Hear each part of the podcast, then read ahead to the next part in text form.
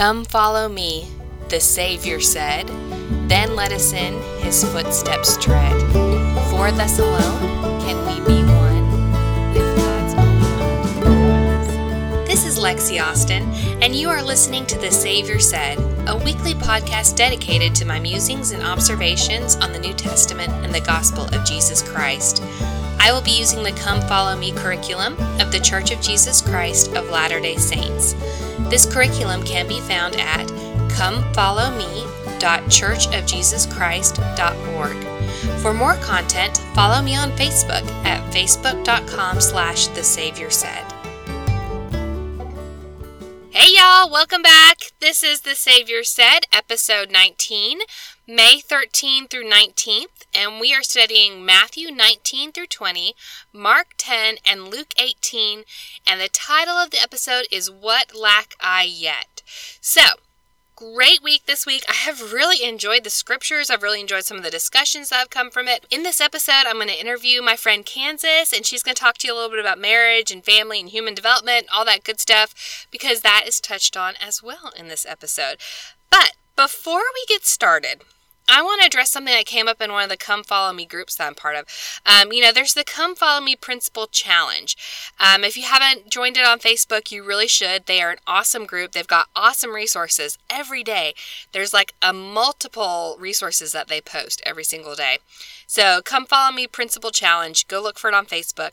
But one of the admins there in the group, Mark, posted a question this week, and I'm paraphrasing here. I'm not quoting him exactly, but basically the question was if I have a really hard time forgiving people, what would be some ways that I can be better about that, basically? Like, forgiving people is something that's really, really hard for me.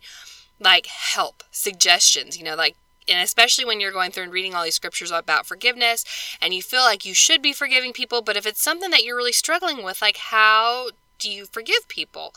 And he's got a poll up there, and you can vote in his poll and you can make comments and stuff like that. But I was really thinking about this. And first of all, I want to apologize to all the people who forgiveness is hard for because here's the thing. When I was in college and you know, I've always struggled with self esteem. I had a roommate who would be like, Oh, I've never struggled with self esteem. And I would always want to punch her in the face. So when I'm doing these podcast episodes and I'm like, Oh, I never struggle with forgiving people, I forgive really easily, you probably want to punch me in the face. So to all those people who struggle with forgiveness, I'm really sorry, guys. Like, I'm really sorry. But the best advice that I could think to give to anyone out there who is struggling with forgiveness, this question has been like obviously on my mind for the last couple days. But the best advice that I think I could give is to remember that forgiveness is a process. We see it in the scriptures, and when we hear about it in those dramatic talks and sacrament meeting and stuff like that, it sounds like it's something that happens in just an instant. Like, oh, and then I forgave him and everything was better. But I think that we need to be a little bit more patient with ourselves, especially when it is something that is like a deep hurt, um, something that has really impacted us emotionally and really kind of changed us, changed our lives. Um, that is something that it takes a while to get over and to extend ourselves a little bit grace while we're going through that forgiving process. You know, depending on what it is that we're having to forgive, there may be grief associated with it. Um, the ending of a relationship may be associated with it, and that's not something that you can get over quite overnight.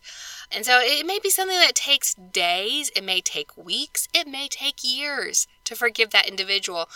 I think what matters is that you are on the path of forgiving and you're working on that process and actively working on trying to get to a state of forgiveness for that individual. I think that's what our Father in heaven is going to look at, not just, I can't forgive him and hands up in the air and you walk away. Beating yourself up for it, be like, I can't forgive him like overnight, like, why can't I do this? And don't beat yourself up for it. Like, extend yourself some grace and be patient with yourself while you are forgiving. And so, anyways, I don't know if that made any sense, but it's just something I've been thinking about a lot this week. So go follow the Come Follow Me Principle Challenge group because they do have awesome thought provoking questions like that and lots of really good group discussions and lots of really good thoughts on things as well. Okay. So, jumping into our scriptures this week, I have really enjoyed the scriptures this week. It was really fun. Um, and the chapters this week are all very similar. So, I'm just going to do a quick rundown. And I have to tell you too, sorry guys, I feel like I'm like going a mile a minute.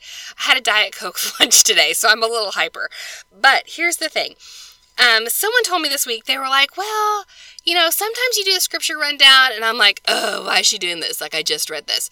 But then other times, I'm like, oh, I didn't read this week, so this is really good because it catches me up to where we are. And I thought it would be good because I'm doing these like about two weeks out before you guys actually study Come Follow Me. And I know a lot of you download them like then instead of doing it the week that we actually study it. So I thought it would be good to give you a rundown of kind of like what we're going to be talking about. I don't know. If you have an opinion on the scripture rundown, let me know. Reach out at said at gmail.com. And, you know, I'm just trying to decide what the best format is, I guess, for the podcast. I feel like it's good. The scripture rundown is good. I'm going to try and keep it short, though. I think shorter is probably better. So we're going to keep trying to keep it short. Okay, so here we go. This is Matthew 19, Matthew 20, Mark 10, and Luke 18. And when it's the same, I'm going to tell you when it's the same, and when it's different, I'm going to tell you when it's different. It's pretty much all the same, though. Okay, so here's what's similar Jesus teaches about marriage. Jesus blesses young children. We have the rich young man. He is in all three of the gospels that this we're talking about this week. All three of them tell us that he was rich. Matthew tells us specifically that he was young, and Luke tells us specifically that he was a ruler, okay? Then we get the teaching about it's easier for the camel to go through the eye of the needle. Matthew 19 breaks off a little bit in verses 27 and 28 when Peter says, Hey, you know, we've given everything up and we followed you. What do we get after this life? And Jesus' answer is, You get to sit on 12 thrones and judge the 12 tribes of Israel. All right, Matthew 20, we have the parable of the vineyard. We don't get that in, any of the other chapters, okay? And then in all three of the chapters, Jesus prophesies about the upcoming crucifixion and resurrection and why they are going to Jerusalem. It doesn't really sink in with the disciples, but he's telling them, hey guys, this is coming up, and he turns his face towards Jerusalem. All right, in Matthew 20, verse 20, the mother of Zebedee's children, James and John, she says, comes to Jesus and says, Grant that my two sons may sit, one at the right hand and one at the left, in thy kingdom. In Mark 10, it's just James and John coming to him, not their mother, but, you know, somehow James and John want to sit at his right and left in the kingdom of heaven. And, you know, Jesus goes into that whole conversation. We're going to talk more about it. Okay. Then in Matthew, it's two blind men that they approach on the street. In Mark, it's one, Bartimaeus. And in Luke, it is a certain blind man. I don't know. Somewhere there are blind people coming to Jesus and he's healing them. Okay, and that's how lots of these chapters end. And then in Luke 18, there's a little bit of a difference. We get the parable of the unjust judge, and then we get the parable of the Pharisee and the publican, which teaches us a little bit about prayer, and that is what we read this week.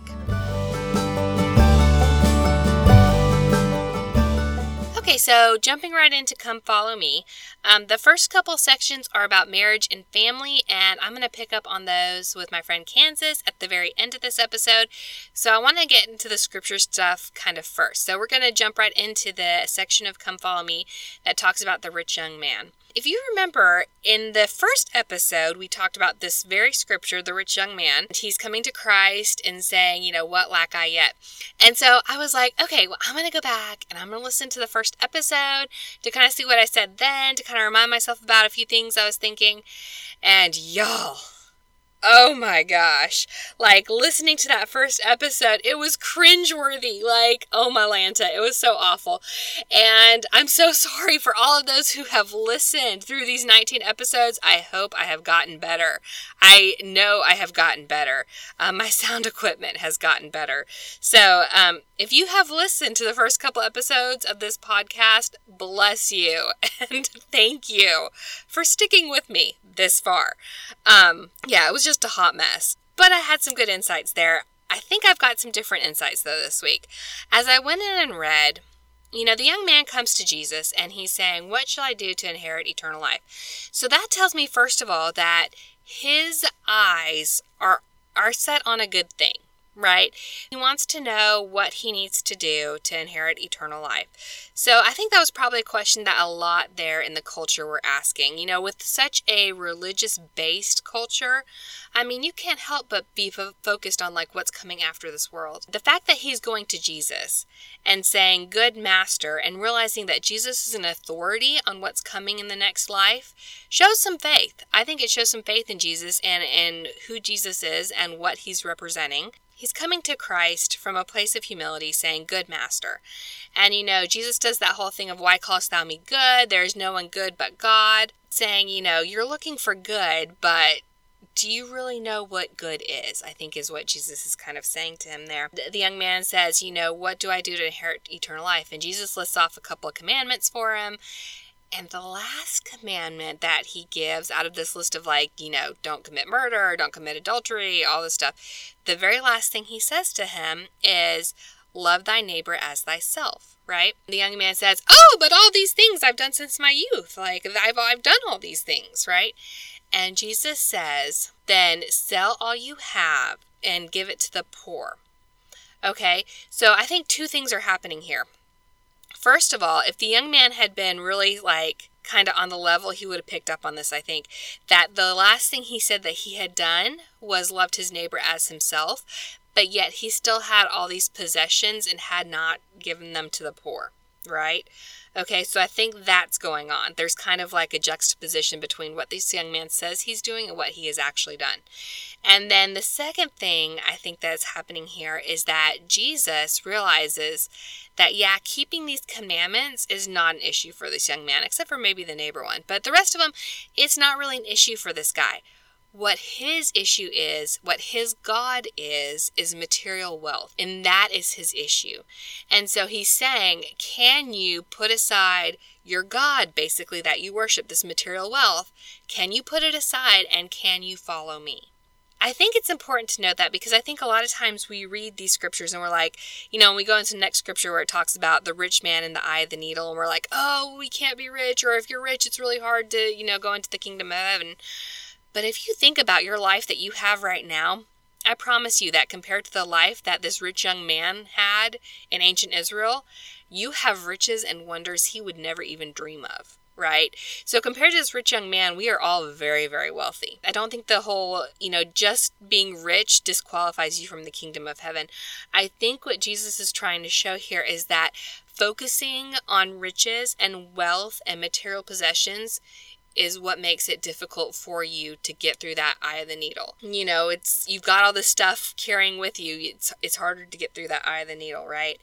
And so he's telling that young man, "Hey, take your eyes off of your material wealth and all your possessions and all these things that are so important to you and then actually go and serve thy neighbor and give to the poor and love thy neighbor as thyself."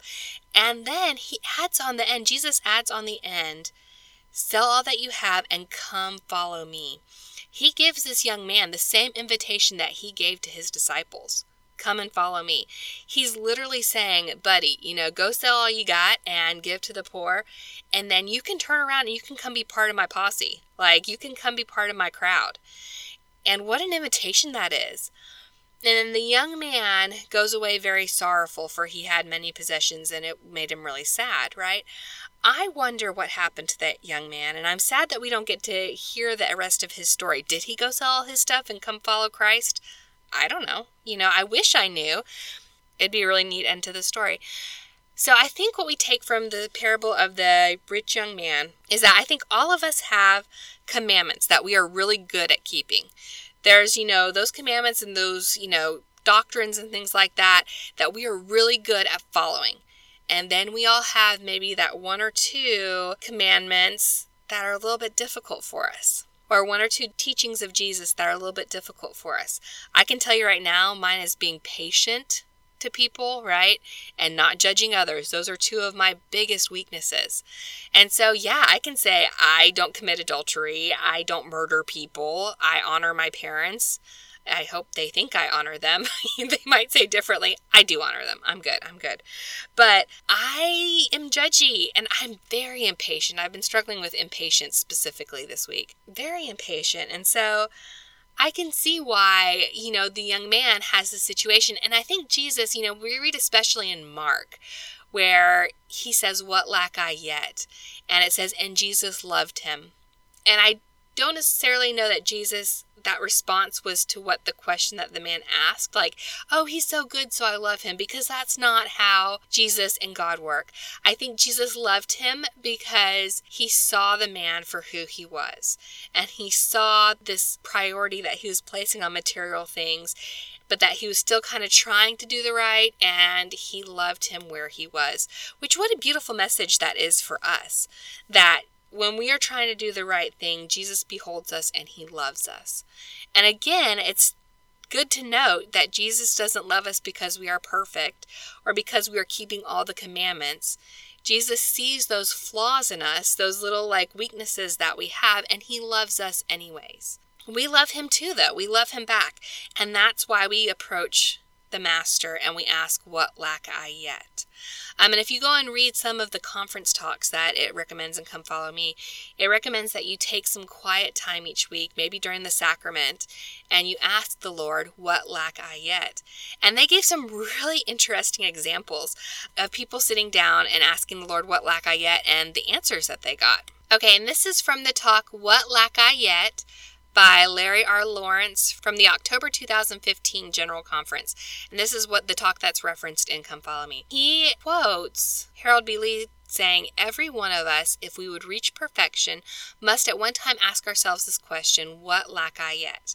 And he gives several examples. He says, I knew a faithful mother who humbled herself and asked, What is keeping me from progressing? And in her case, the response from the Spirit came immediately Stop complaining. Well, this answer surprised her. She'd never thought of herself as a complainer. However, the message from the Holy Ghost was very clear.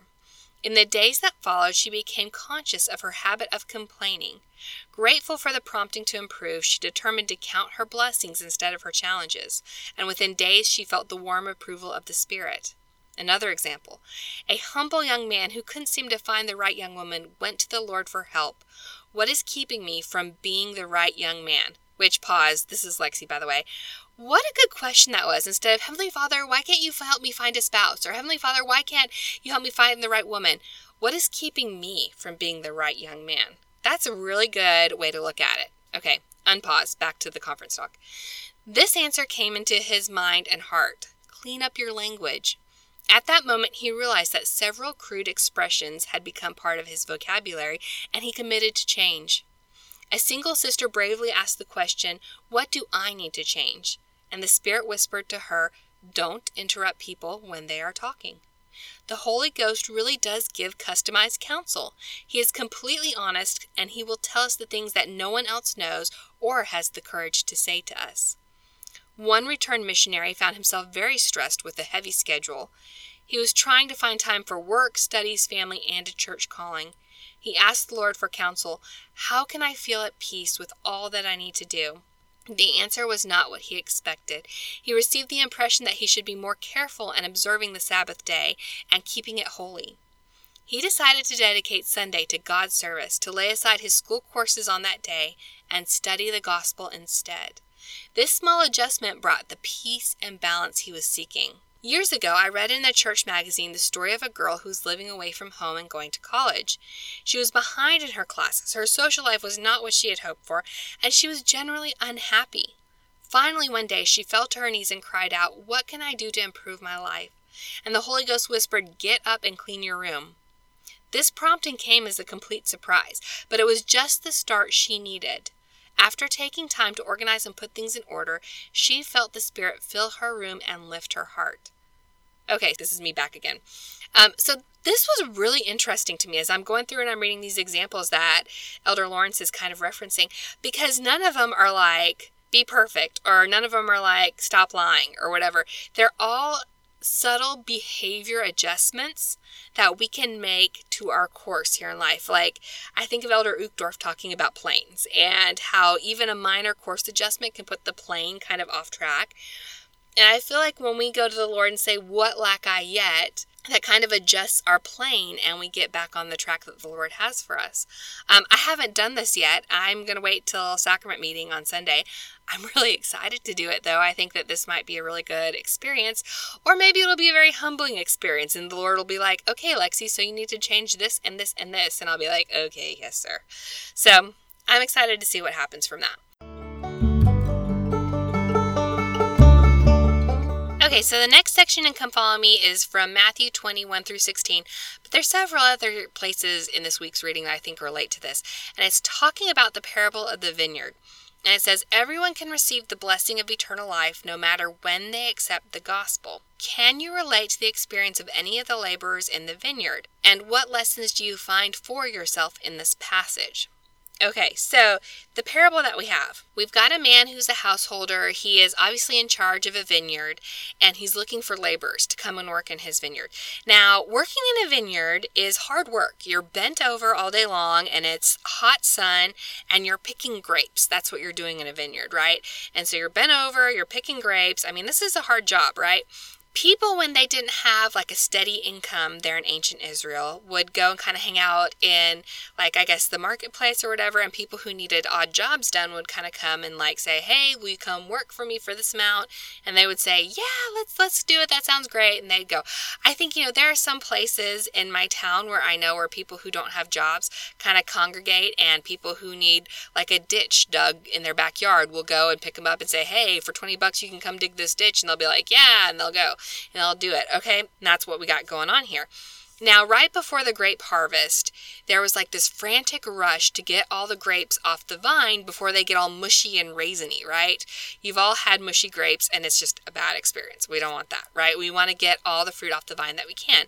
And now the work day in ancient Israel, you know, our current workday schedule where we work from 9 to 5, Monday through Friday, is very lax compared to ancient Israel. They worked from sunup to sundown, 6 in the morning to 6 o'clock at night, 12 hour days they worked. And they worked those every single solitary day except for Sunday. There was no such thing as a weekend to them, they just had the Sabbath. That was it. Man goes out at first, and this is probably at six o'clock in the morning, and he sees the people standing idle in the marketplace, and he says, Hey, will y'all come work for a penny? And they're like, Yeah, sure. Which honestly, it probably wasn't a penny, it was probably one denarius, which is like, you know, a day's wage back back in ancient Israel. Hey, you come work for a day's wage? And they're like, Yeah, sure, sounds good. Six o'clock. Okay, so they're out in the fields. Then at nine o'clock, I don't know, maybe the householder's getting a little nervous. Like, I don't know if I'm going to be able to get all these grapes in. Maybe I better go get a few more guys.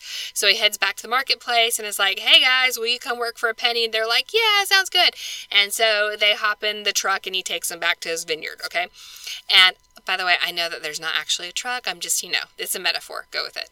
All right, and then so sixth hour, which is noon, it's the hottest part of the day, right? He's looking out and he's like, oh, you know, I really don't know about this. And he goes and he gets a few more guys. They agree to come work for him. They hop in the vineyard. They're working too. Oh, then we get to about, you know, three o'clock. That would be the ninth hour. And maybe he's still a little nervous about it. He doesn't know if this harvest is going to get done in time. Maybe there's still a lot of grapes left. And so he goes and he gets a few more laborers and they come. You know, there still have been like, like these people who are working from six o'clock in the morning doing this backbreaking work, they've been working the whole time. The people who joined them at nine have been working the whole time. Same thing for those who've been working since noon. And finally, at five o'clock, he's like, okay, I'm convinced that there is not enough people out here. I still need to go get some more people. And he goes and he gets some more workers and he brings them out into the vineyard.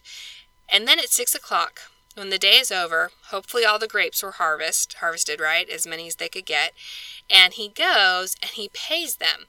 And instead of paying them from first to last, he starts at the last and he pays the last to the first, right? He takes his steward and he says, Call the laborers and give them their hire, beginning from the last unto the first. Okay? So those who joined at five o'clock, go ahead and give them their pay. And so they come up and they get the day's wage, one penny. And then those from 3 o'clock, they come up and they get one penny. And those who joined at noon, they get one penny. And those who joined at 9 get one penny. And those who joined at 6 get one penny. Okay, interesting the way that this works because can you imagine if you are one of those nine o'clock or six o'clock laborers and you're watching like the people get the penny like the five o'clock guys get the penny and you're like oh man, they only worked one hour and they got a penny? Oh man, oh man, oh man, what am I going to get? It's going to be so much better. Oh, they only gave the three o'clock people a penny, but you know, they were just working for two hours, so okay, I'm still going to get a better deal. And then once they hit like the noon people and they're still giving a penny, you'd be kind of like, uh, and then they hit the nine o'clock people and they get a penny. If I'm one of the six o'clock people, I'd be like, what? Like, I have been working for 12 hours. And these guys who just came at 5 o'clock, like, they're getting the same thing I'm getting. Like, I would be a little bit upset, right?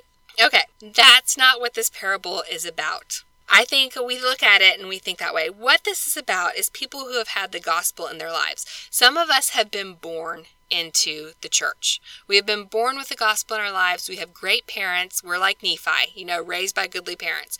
And we have had the gospel our whole lives. Okay? Some of us maybe have been converted as adults. Others of us do not accept the gospel until, you know, the last few years of our lives. So I think instead of looking at this parable as something of like, well, I've been working my whole life, you know, and, you know, Grandpa Joe over here, who's 85 years old, is just now accepting the gospel, like, he's going to get the same reward I am. Like, that's not fair. No, this is not a parable of unfairness because life is unfair. But this is a parable of hope because Grandpa Joe, who's 85, still has the chance to come to Christ. And that's what this parable is about. It's not about unfairness in wages, it's about that Grandpa Joe, at the last breath of his life, still has the chance to come to Christ. We all have the chance to come to Christ at any point in our lives, right? That's the beauty of this parable. And, you know, yeah, those laborers who are working from six o'clock in the morning, they may be, may be complaining, but you know what? They had a job. There are people still standing idle in the marketplace and they didn't have a job that day, but these people still had a job. Yeah, there are those of us who are born in the gospel and we are working in the kingdom of heaven, but we have Christ's love and we have the blessings of the gospel in our life as we are working along. Grandpa Joe, who's 85, did not have that for 85 years, right? So we are getting blessings of the gospel all the way along. Also, I think that this is really interesting for this parable is when the householder of the vineyard comes and they know the laborers are all like, Well, you didn't give me this, and that's not fair. It's not fair. And he says in 13, Friend, I did thee no wrong. Did thou not agree with me for one penny? He says, Is it not lawful for me to do with what I will with mine own? Is thine eye evil because I am good? So for that, I think we can say, you know, do we get upset when people like, oh, he's a bad guy, but he still got like this really awesome house, and oh, well, she's really kind of like shallow, but she still has like this really amazing husband. Like, how's no, no, it's not for us to judge what God gives to people is the other part of this parable. And it's saying, Are you looking on the good things I'm giving other people with an evil eye? Like, are your eyes evil? Like, when you're looking at the things that other people have? It's my gifts to give. And you don't know why He's giving those people those different gifts. And so, look at your own gifts instead of their gifts, right? It's cast your eyes on yourself instead of what other people are getting. Because life is not fair and nothing is going to be fair. Heavenly Father blesses people for many different reasons, in many different ways. So it's not fair to compare our own blessings against others, right? And the whole reason that we have this parable to kind of set it up, I know I gave the parable, and now we're going to go back to like, you know, the, the setup for this is because we see multiple times in these chapters disciples coming to him and saying, hey, you know, we do a lot for the kingdom of heaven. Are we going to get an amazing reward after this life? Right? And so he ends the parable by saying, The last shall be first, and the first last, for many are called, but few are chosen. And we first see this right after the interaction of Christ and the young man, because Jesus has just told the young man, Sell all you have and follow me. And Peter stands up and is like, Yo, we sold all we had. Like, we totally followed you we're going to get a big, huge, giant reward because we did the right thing. Yeah, woo. And Christ is like, well, actually, everybody's getting eternal life, guys. like, it's, it's, going to be for all, right? You know, you may get blessings in this life because of the things you've done. And he says eventually that the 12 disciples will judge the 12 tribes of Israel and they'll have, you know, the 12 thrones and things like that. But that's when he goes into this parable and be like, okay, guys, the blessings of Christ come to all, no matter when they receive them, and no matter how long they've been laboring, I'm saying that with quotation marks, in the vineyard of Christ, right? And that leads into the next discussion that happens where you have James and John, either themselves or their mom, approaching Christ and saying, Hey, we want to be on your right hand and your left hand. And one of the things I learned this week, I was listening to a podcast about this, is they said, you know, there's lots of different spots in the Bible that makes us think that the disciples were decidedly younger than Christ. You know, Christ is about 33 years old or so when he goes to Jerusalem and is crucified, right? If you look at the lifespans of the other apostles and disciples that follow him, like they were fairly young when he was crucified. So James and John have their mom with them as they are traveling around with Christ. You know, maybe they're late teens, I don't know, early 20s, maybe even younger, right? So it would not be totally unweird, I guess, for their mom to approach Christ and say, "Hey, will you please take my sweet babies into, you know, into your arms basically and let them be in the kingdom of heaven with you?" Which first of all, any teenage boy I know would be like, "Mom, this is so embarrassing. Like, stop, mom. This is just humiliating." So, I don't know, maybe saves them that humiliation and just says James and John instead of James and John's mom went to Jesus, right? Jesus says to them in Matthew 20, 22, Ye know not what ye ask. Are ye able to drink of the cup I shall drink of, and to be baptized with the baptism I am baptized with? And they say, Yeah, we're able. Okay, they don't understand the cup that Jesus is about to take upon him. The sins of the world, the sins of all time of everyone who's ever lived. That is the cup that Jesus is about to take, and the baptism that he is about to be baptized with as he goes through Gethsemane and then up on the cross. They don't get it. And so they're like, Yeah, we're able. Again, this is totally teenagerhood. I mean, they can they think they're invincible. They can do anything, right? They know everything. And so, yeah, I could totally see this. Jesus, you know, again, I think he probably looks at them and loved them for their enthusiasm and their willingness, but they didn't quite get it yet. And he says, Ye shall indeed drink of my cup, not the cup, but my cup, and be baptized with the baptism that I am baptized with. Okay, so there's the cup which is taking on the sins of the world, which Jesus even says when he's in Gethsemane, Father, please remove this cup from me. You know, that's the cup that he is about ready to drink. But instead, James and John and everybody else are going to be drinking from my cup. And the cup that is Jesus' cup that he's giving to them is the sacrament. It is his blood, it is his eternal life. And that is the cup that his followers drink out of. And the baptism that he's talking about, yeah, they're going to have hardship and they're going to have, it's going to be a trial by fire for these little young apostles and disciples after he leaves. But he's got that cup that he's going to give them the everlasting life and you know the living water that he is is the cup that he's going to give them and that's what he can give them what he can't give them this is jesus being so humble and he's saying to sit on my right and my left hand, it's not mine to give. It's going to give to them whom it is prepared for by my Father, my Father in heaven. And that's him stepping back and saying, it's his choice. It's up to him. You know, I give the glory to him, basically. That's him, him humbling himself before his Father in heaven. So, beautiful beautiful moment here. Um, and then of course we go into the whole thing about whoever will be great among you be the minister because the rest of the disciples are hearing this and saying you shall drink of my cup and you shall be baptized. And they're like wait wait jesus is giving them a cup and being letting them be baptized? Like are they better than us? Like they can't be better than us. I did a lot too you know? And then we have the whole vineyard situation again where jesus is like guys settle down if any of you will be first among you, you need to be the last. If you will be the greatest among you, be the servant, be the minister. If you will be chief, be the servant. That whole thing, servant leadership, is what Christ is all about, and it's the model that he creates for us. And then he goes into, he's trying to teach them, like, guys, Jerusalem is coming.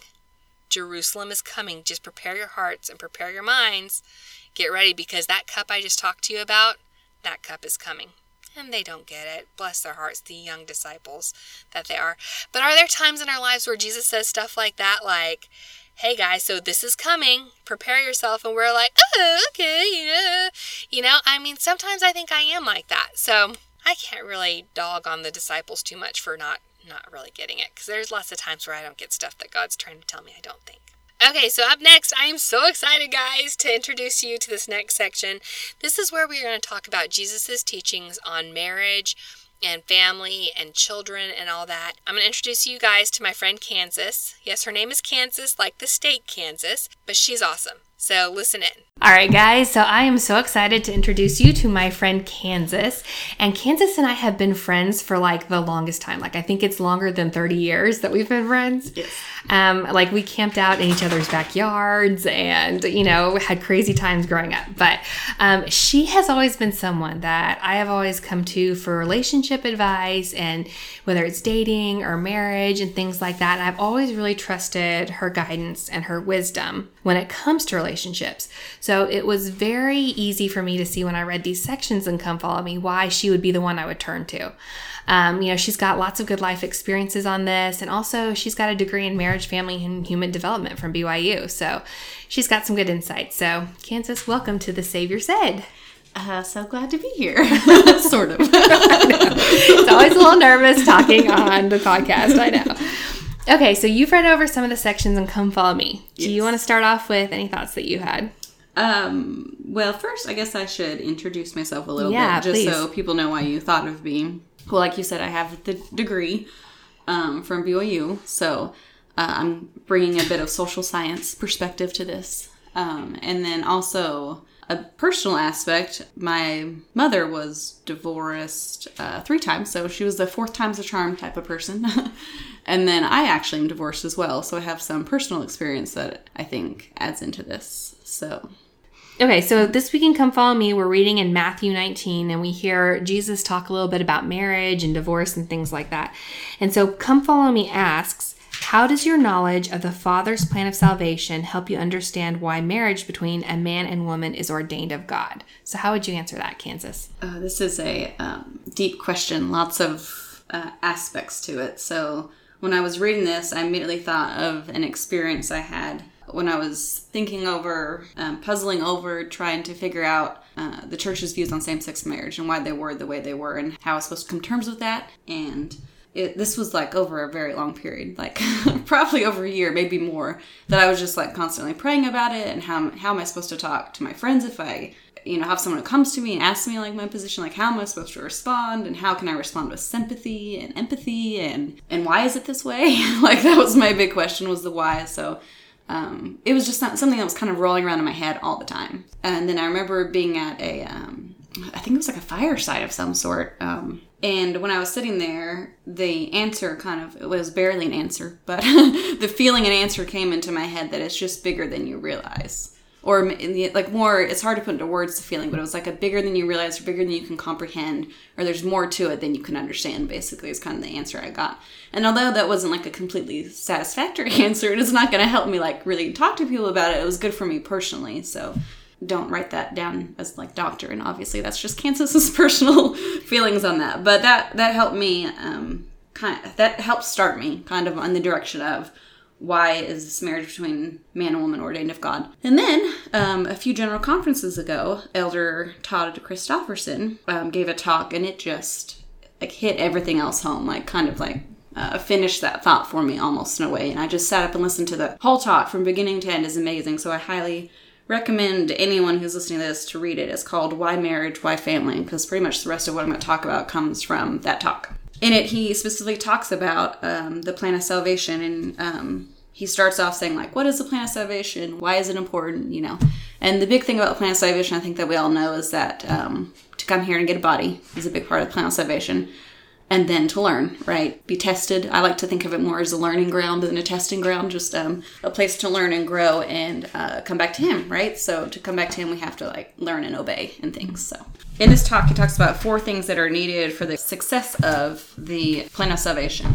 And the last one being that we need a setting for our physical birth and subsequent spiritual rebirth. So, when we know why we left our Heavenly Father, obviously to get a body and to prove ourselves, and that our main goal is to get back to him, it becomes super clear the two most important things, as he just said, are the physical birth and the spiritual rebirth. We have to have those to go back to eternal life. So I'm going to quote Elder Christofferson here. It says, A family built on the marriage of a man and woman supplies the best setting for God's plan to thrive, a setting for the birth of children, and an environment for the learning and preparation they will need. For those two um, big things we need, physical birth, obviously, like the marriage of a man and woman is perfect for that and then a setting where children can grow and learn and prepare. A marriage between man and woman is best setting for that. And this is probably my favorite quote because this is one that really struck home what I was feeling before. He says, It has never been just about the love and happiness of adults, which that's when my mind said again, it's bigger than us. Like so many times we think everything's about us, but it's not. It's bigger than that and more important than that. And he even mentions, his next quote even talks about um, there's a social science case for marriage and families.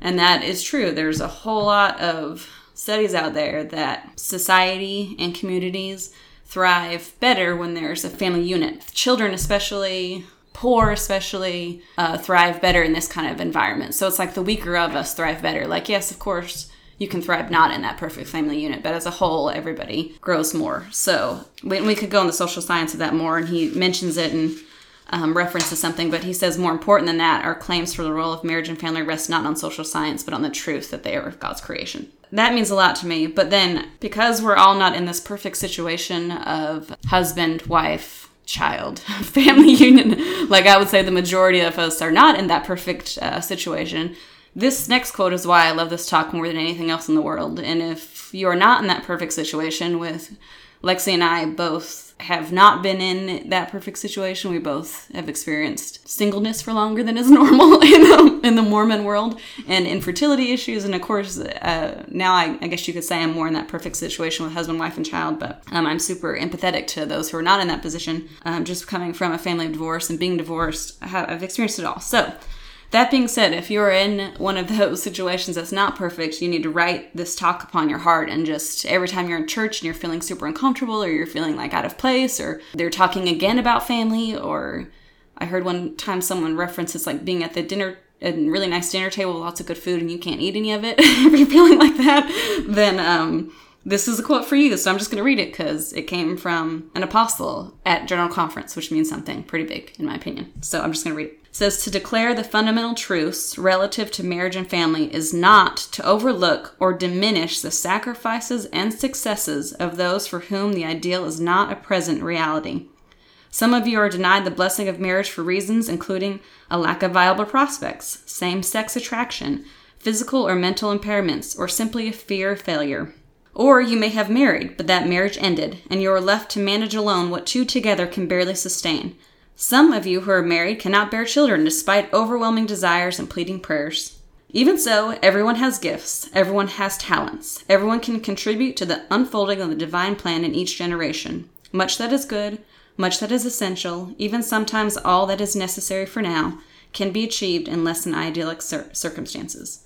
Um, I just love that so much. Like, like I said, like write that upon your heart, tattoo it on you. like look at it again and again because it that's huge to me what he's recognizing. And you have to remember we speak in ideals at church, but that doesn't mean that what your what's your situation is less than or failing.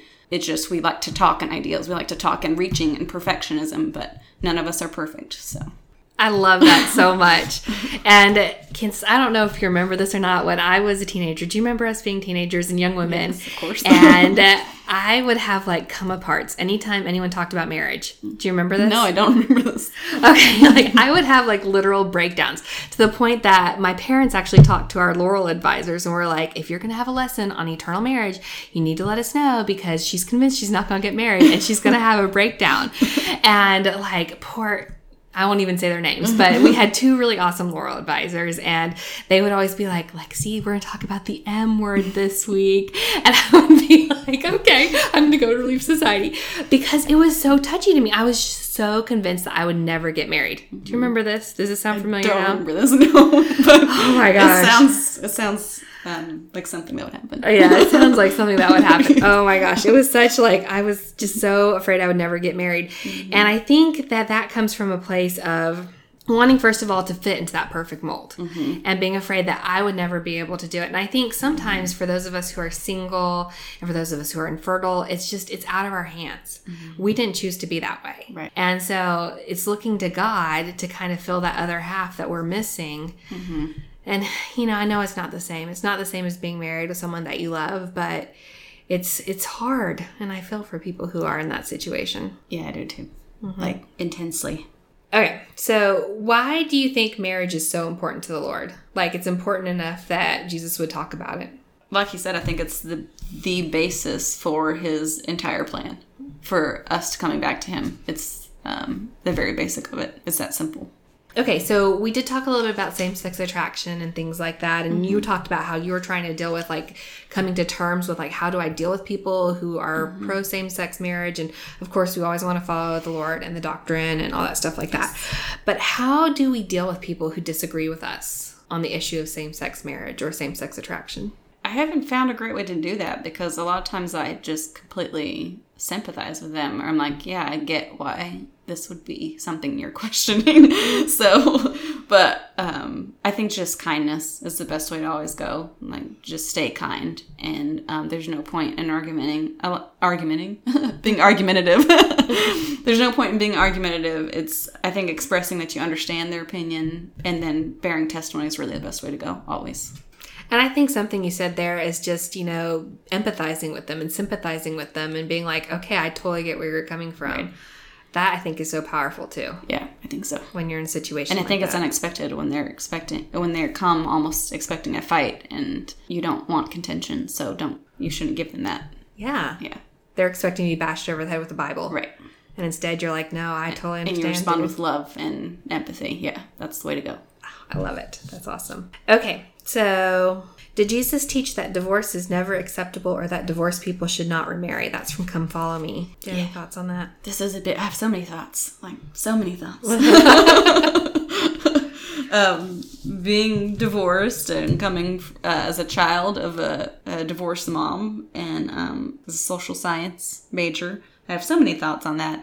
One of my favorite talks, um, Marriage, is actually by Gordon B. Hinckley. It's a rough talk, like, I'm gonna be honest. It's one of those ones that's hard to hear, you know, because it's kind of beats you over the head a little bit, or it seems almost extreme, maybe, in some of his phrasings that he uses. But it's from 1991, and it's called What God Hath Joined Together. That This is probably my favorite piece of marriage advice ever.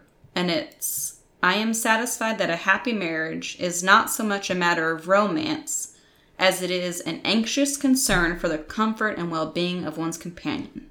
So, that phrase, anxious concern for the comfort and well being of one's companion, plays in my mind a lot um, when I'm going through my marriage. Like, is this an anxious concern for my well being? or is it an anxious concern for his well being? Like, um, I just kind of try to think of that all the time. Like, are you being anxiously concerned for his well being? More often than not, I'm not being anxiously concerned for his well being. So, if that one can be kind of constantly repeating in your head, then I need a cross stitch. yeah, right. I need a cross stitch with that. That's a good one.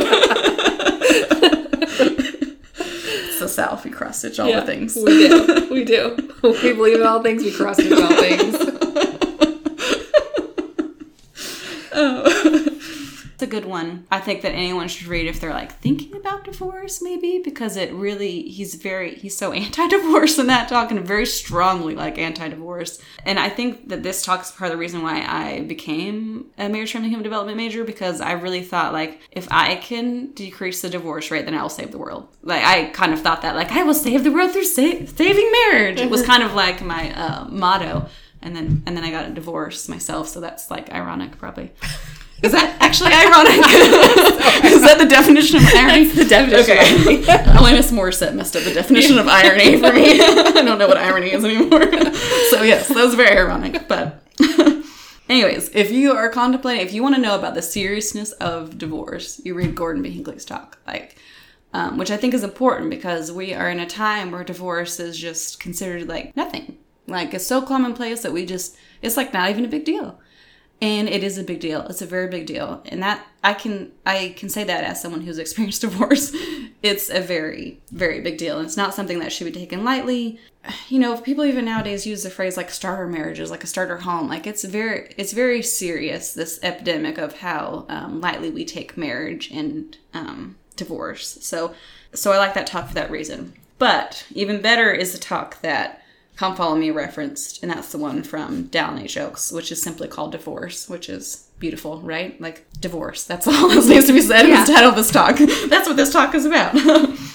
and um, in it, I think that talk is coming from my social science. This has got so much uh, awesome marriage advice in it. Like, it's a talk on divorce, but like, if you're married, you should read it because it's almost like your marriage bible of how to keep your marriage together is what really that talk is. So, and then I also like that one if you've been divorced, maybe you don't want to read Gordon B. Talk because it might make you feel a little bad.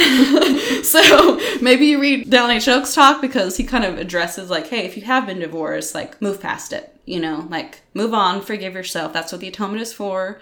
Um, whether you were at fault all the way or partly or none of the way, you, there's I'm sure you need to apply the atonement, whether it's to yourself, to this former spouse, apply the atonement just everywhere just for healing too, yes. right? To help mm-hmm. heal that wound. And to I like on. there's a quote from there. I hope I'm not stealing your quote. No, go ahead. But there's a quote from there that says that all who have been through divorce know the pain and need the healing power and hope that comes from the atonement.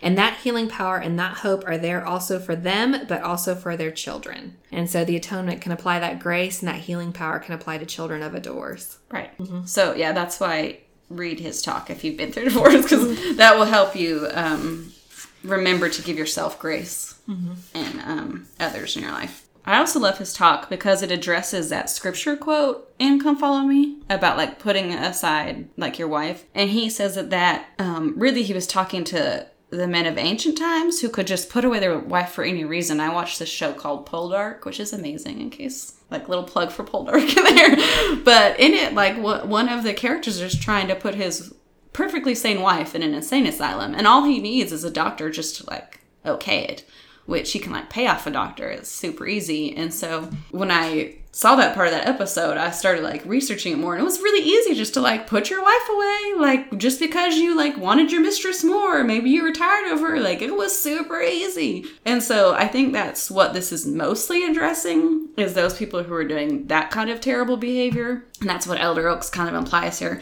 But he also says that that is the celestial standard as well. Like, not putting your wife away, and if you did, it's adultery. That's like the higher standard, and we're all human. And thank goodness the Lord understands that and understands that that's, you know, He's not going to force that here on earth because we're not perfect. So because we're not perfect, we can't enforce that celestial standard. Um, so I really like that explanation of that scripture because that scripture seems like like that's hard to read if you've if you've been divorced and you're like, well, I'm committing adultery like, technically, right? Ouch, that hurts. yeah. so I, I really like that section of um, his talk as well. And then he has like he breaks it down like here I'm going to talk to the divorced people, and he has like a really good talk. But then he has that part where I talk about um, is a, a handbook almost for like staying married is when he says, okay, now I'm going to speak to you guys for possibly like thinking a divorce. But I think everyone should read that part because, like I said, it it just hits like all the things that you should be doing to keep your marriage together, like the praying, the spending time together. I mean, the basic things sometimes that we all know, but it's almost like a good checklist. Like, am I doing these things? Um, the forgiveness part's huge. Forgiving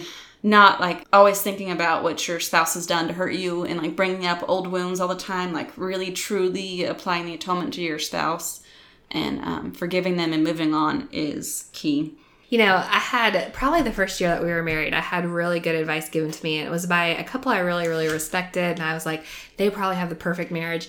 But the wife one day, she pulled me over and she was like, Are you doing okay? Is everything okay? You look a little down. And, you know, my husband and I had been fighting. And I was convinced, I'm like, you know, we're, we're going towards a divorce. I just know it. You know, things are just not good.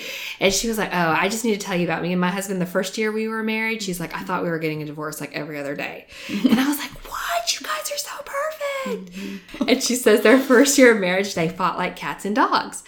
And I was like, oh my gosh, that's so comforting for me to know that a couple that I look up to so much, yeah. like, fought just like that. And I think people don't realize how much, because we keep it so private, which yeah. we should. Yeah. But there is, there's a lot of like hard stuff in marriage. But just because it's hard and just because it's like the worst thing you've ever been through sometimes doesn't mean that there's a divorce coming. Because right. I think sometimes we think that that it's a warning sign that there's a divorce on the horizon, but there's also mm-hmm. good times ahead too. That um, I want to read this quote from President W. Kimball that Elder Oaks quotes President W. Kimball in here because what Lexi was just talking about about marriage being hard, he is very blunt here about it. he says two individuals approaching the marriage altar must realize that to attain the happy marriage which they hope for, they must know that marriage means sacrifice, sharing, and even a reduction of some personal liberties. It means long, hard economizing. It means children who bring them financial burdens, service burdens, care and worry burdens. And it also means the deepest and sweetest emotions of all. So I just love that quote because it's like, guys, marriage is hard. Like, go into it like expecting it to be so hard, and it's going to be harder than that. But just like all hard things, it's super rewarding. Same for uh, being a parent. Like, ridiculously hard and the best thing ever. So. Uh, and that's what I love most about this last part of his talk is that he talks about prevention, which uh, what's the quote about an ounce of prevention or An ounce of prevention is worth like a pound of a cure or Right. something. Yeah, yeah, something like that. I am all about that. Like, let's prevent bad marriages. Let's just, you know, start there. And unfortunately, our culture of Mormons, it even happened to me. Like, my second marriage, I got married very fast. We just get married fast for lots of reasons. And that's not bad, but to prevent a divorce, you really need time. Like, time to get to know someone in lots of different circumstances, time to see how they react to different things. Um, lots of dating, lots of courtship, and lots of questions. Like, I cannot emphasize that enough. Like, you should be discussing everything from finances to how many kids you want to have. These are all things that you should be discussing before, like, a ring's ever on the finger. um, and he, he really addresses it here. Like, you just have to talk a lot. It reminds me of a quote or I guess not a quote, but something one of my professors said in school. He said, You should go into marriage with both eyes wide open, and then once you're married, one eye closed. yeah. And it's true. Like, you should just be like super, like hyper, like red flags. I mean, not to the point where you're scared. You don't want to get to the point where you've um, are nervous or scared to move, but you just need to be hyper aware. And then once you're in marriage, you need to realize that no one's perfect. So keep one eye shut to some of the things that happen. Let some stuff go. right. Right. Lots of stuff go. Lots of stuff go. You know, something else I think that's interesting about marriage. Before I got married, I didn't realize that I needed to learn how to fight, which sounds funny, but it's like, you know, it took my husband a while, like that, probably that first year, to realize like mm-hmm. how to have a disagreement. Mm-hmm. And, you know, it took me lots of like storming out and like pouting and throwing temper tantrums for him, me to realize like, no, that just makes him build a wall. Mm-hmm. Like, if I come to him and I'm really upset about something and we discuss it calmly, and then, you know, if I leave him alone for a little while, eventually he'll come back and be like, okay, I'm sorry, you know, and I, I had to learn that, but it took like a good, long, uncomfortable minute before I figured that out. Yeah, fighting's not bad. Like everyone kind of, or a lot of conflict avoiders, uh, people think it's because conflict is bad, but no, conflict is what keeps marriages together. It's when you have the right kind of conflict. Um, and a lot of that's learning other people's conflict style. Like there's some people who need like a calm down period. You know, there's some people like if you give me a calm down period, I'm only going to get more mad. Like if you walk out, you know, that's only going to make me more angry. So it's part of it's learning your spouse's fighting style. part of it's unlearning maybe what you learned from your parents' fighting style, um, or what's just natural. Obviously, you know, like fighting the defense. A lot of it, I think, is um, defense. Like a lot of people just get super defensive. Um, that's quite common. And then a lot of it's selfishness. So a lot of it's just overcoming selfishness. But yeah, fighting is not a bad thing at all. In fact, I have a personality trait in a test that I took one time called harmony, and it's because I I don't mind the conflict because I like to get to the harmony part. But I just like when you fight fair. Yeah. Fighting fair is important. So Oh, yeah. the name calling, saying things like every time, you know, like those qualifiers. That's Mm-hmm. not true. It's not every time. Like don't like cut those out. So uh, it's important to try to fight fair. But and if that requires a calm down time, then that's Mm-hmm. okay too. My one of my favorite marriage tactics when you have someone who wants conflict and someone who doesn't want conflict is um, scheduling a time. So you have one person who maybe needs a calm down time, but one person who needs to discuss it right then. Then you can just say, okay, can we get back to this in like two hours or tomorrow at five o'clock? Or, you know, like set a time. Like that's a really good marriage tip I have. So I like that marriage Yeah, tip. That's, that's a good. good one. that's a good one. That's a good one. I also like the one about setting the rules about fighting fair. Yes. You know, and you can be really mad in that situation, but you don't need to do permanent damage. right. You know, it's like it's all about discussing the disagreement and moving on. Yeah. Not leaving permanent scars. Right. You you will have to set rules. Like I, I think uh, quite a common one is not mentioning divorce. Speaking of divorce, is not saying, "Well, I want a divorce," because you're going to get so mad that you're going to feel like you want a divorce. But just say it's not. Uh, it's not an option. It's not like saying that's not an option because once you calm down, you're not going to really want that, or once you work through it. But then that person's always it. So that's like a ground rules like that. Like we'll never say this. Um, we'll never name call. And then, like, if this happens, that means that we need to go have, a our calm down time. Yeah. yeah. Like, dips in marriage are very common, like highs and lows. And when I'm talking lows, I'm not talking about a day, I'm talking about like years, even. like, yeah. it's super common to have ups and downs. And you shouldn't get depressed or things all's over just because you're having a slump. Like, these slumps can last a long time, and that's normal and that's okay.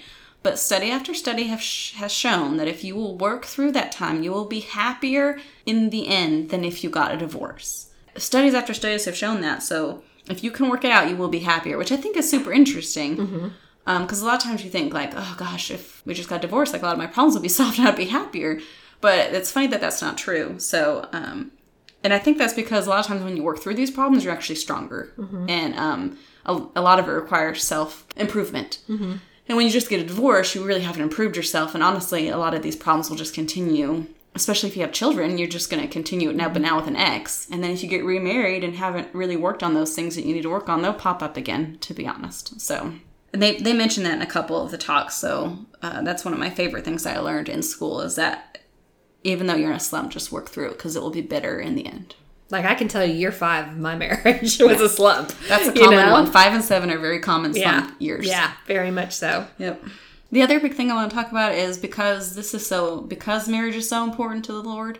As we've talked about, the reason why um, it's so important to the Lord, that means that it is one of Satan's favorite things to destroy, and um, it always helps me when I like kind of think to myself like Satan, like he's the one trying to do like like I'm fighting a villain. I don't know, but like if you think about it, like he is trying everything in his power to destroy marriage. So we need to try to fight back in whatever way possible. I agree. I mean, if the family is central to God's plan of salvation, then what better institution to attack than the family? In right? all ways possible. Yep. Yep. And, you know, if he can get those parents to divorce, you know, there's going to be everlasting effects on both of them and also the kids. And there's going to be cracks where Satan can work his way in. Right.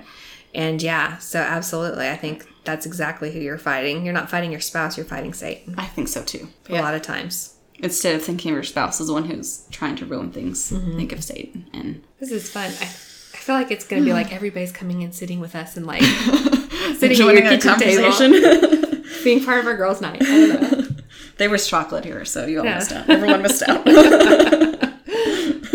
I feel. Do you feel like I touched on the non-perfect circumstances enough? That's that I was my biggest heart. Do you I want to go over that one more time? Yeah, because I just Okay. looked at the thing and I'm like, how do we support those who are single, gay, divorced, and those who don't fit into the perfect LDS mold? How do we support them and make them feel loved and included? I think a big part of supporting them is realizing all that they contribute. Um, like Christofferson said, um, that everyone can contribute to this plan. And so, and then, I mean, just fellowship. Like, I have a kind of terrible story of when I started in my um, ward, I was single. And um, I was, I came all the time. I had callings. I was there quite frequently. and then um, I got married I don't even know how many years it was into being in that ward, like two or three. I mean, it was a few years, and then I got married. And um, a sister came up to me and she said, "Well, now that you're officially part of our ward," I was like, "Whoa, yikes!" Like this sister's really. I know she didn't mean it that way. Like she's a very sweet person. She didn't mean it that way. Um, but I think avoiding that, you know, idea at all costs because everybody has something to contribute. Everyone has strengths that they can bring uh, no matter what their situation. So, and they're needed. Not only do they have strengths, but they're needed. Like that's super important. You are needed, no matter what your family situation looks like. You are needed, and I think if we can express that to people, um, that's the best way we can do to support them and uh, let them know we love them. Like that's. I think a lot of people come to church thinking they're going to be judged, like we all do, even those of us who aren't in those kind of situations. But I remember when I was coming in as a divorced, also known as divorced, like I just assumed everybody was judging me. Most likely, everyone was sympathetic probably towards me, but it feels like when you come in, like, oh, now I'm that divorced person. Like, now I'm coming to church like by myself. Like all of a sudden I had someone who's coming to church with, now I'm not, and everyone's going to be judging me. And I think the best thing to do in those cases is just talk to people, you know, because when when people avoid you, you just assume, oh, they're avoiding me now because you know they're judging me or they no longer think that you know whatever. But fellowship, kindness, love, that's most important. You know, one of the things going back to an interview I did with um, Teresa a couple episodes back, you know, she talks about being widowed. And one of the ways that people have really reached out to her was she's like, my friends who are still married still invite me to stuff. Mm. And she's like, and it's not weird. Yeah. She's like, they make it not weird. It's just like as if, you know, Chris was still here and I was mm-hmm. hanging out with them. Yeah. And so I think that there's, you know, inviting people and having, you know, to callings and using them in callings and in talking to them at church, but also invite them to stuff outside of church. Yeah. And let them know that you're a friend, even, you know, even though maybe some circumstances are different. Right. I think like when we were talking about like you and how you were feeling like you were not meant to ever be married. And um, those who like have same-sex attraction and um, those who are born with like physical impairments and things. Like i th- i really like this one sentence from elder christofferson because he says no one is predestined to receive less than all that the father has for his children. Um, in the end he will compensate all deprivation and loss for those who turn to him I love that. it's huge, right? That's yeah. big. No one is predestined to receive less. Than what the father has for his children. Like Oh my gosh. Yeah. Like chill bumps. Right? it's big. That's really big. That's such a blessing from our Heavenly Father. is. Such a blessing. So no matter what you feel like, and you know, the title of this lesson is What Lack I Yet? Mm-hmm. And so no matter what you feel like the lack in your life is, mm-hmm. you are not predestined for less. Right.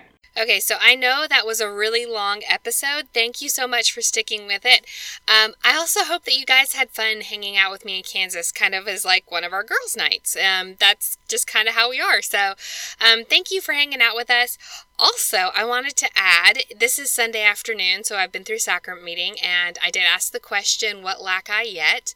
And the answer that I got was to seek peace. So that is what I'm going to try and do this week is to seek peace, which is very surprising to me. I thought it was going to be like stop being so impatient or something like that. But it was seek peace. So that's what I'm going to try and do. All right, I hope you guys have a wonderful week. I hope you have a peaceful week while you are seeking peace as well. And I will see you guys here next week. Bye y'all. The Savior Said is not an official product or endorsed by The Church of Jesus Christ of Latter day Saints. All comments and opinions are my own personal opinions and not representative of The Church of Jesus Christ of Latter day Saints. The music used in The Savior Said is Fireflies and Stardust by Kevin MacLeod. The hymn quoted in the opening is Come Follow Me, lyrics by John Nicholson. The Come Follow Me curriculum can be found at comefollowme.churchofjesuschrist.org. For show notes, new episode alerts, and other fun and inspirational things, check out my Facebook page at facebook.com slash the Savior Said. Have a question or comment? Email me at thesaviorsaid at gmail.com. Content in The Savior Said is copyright protected. All rights are reserved. Thank you for listening.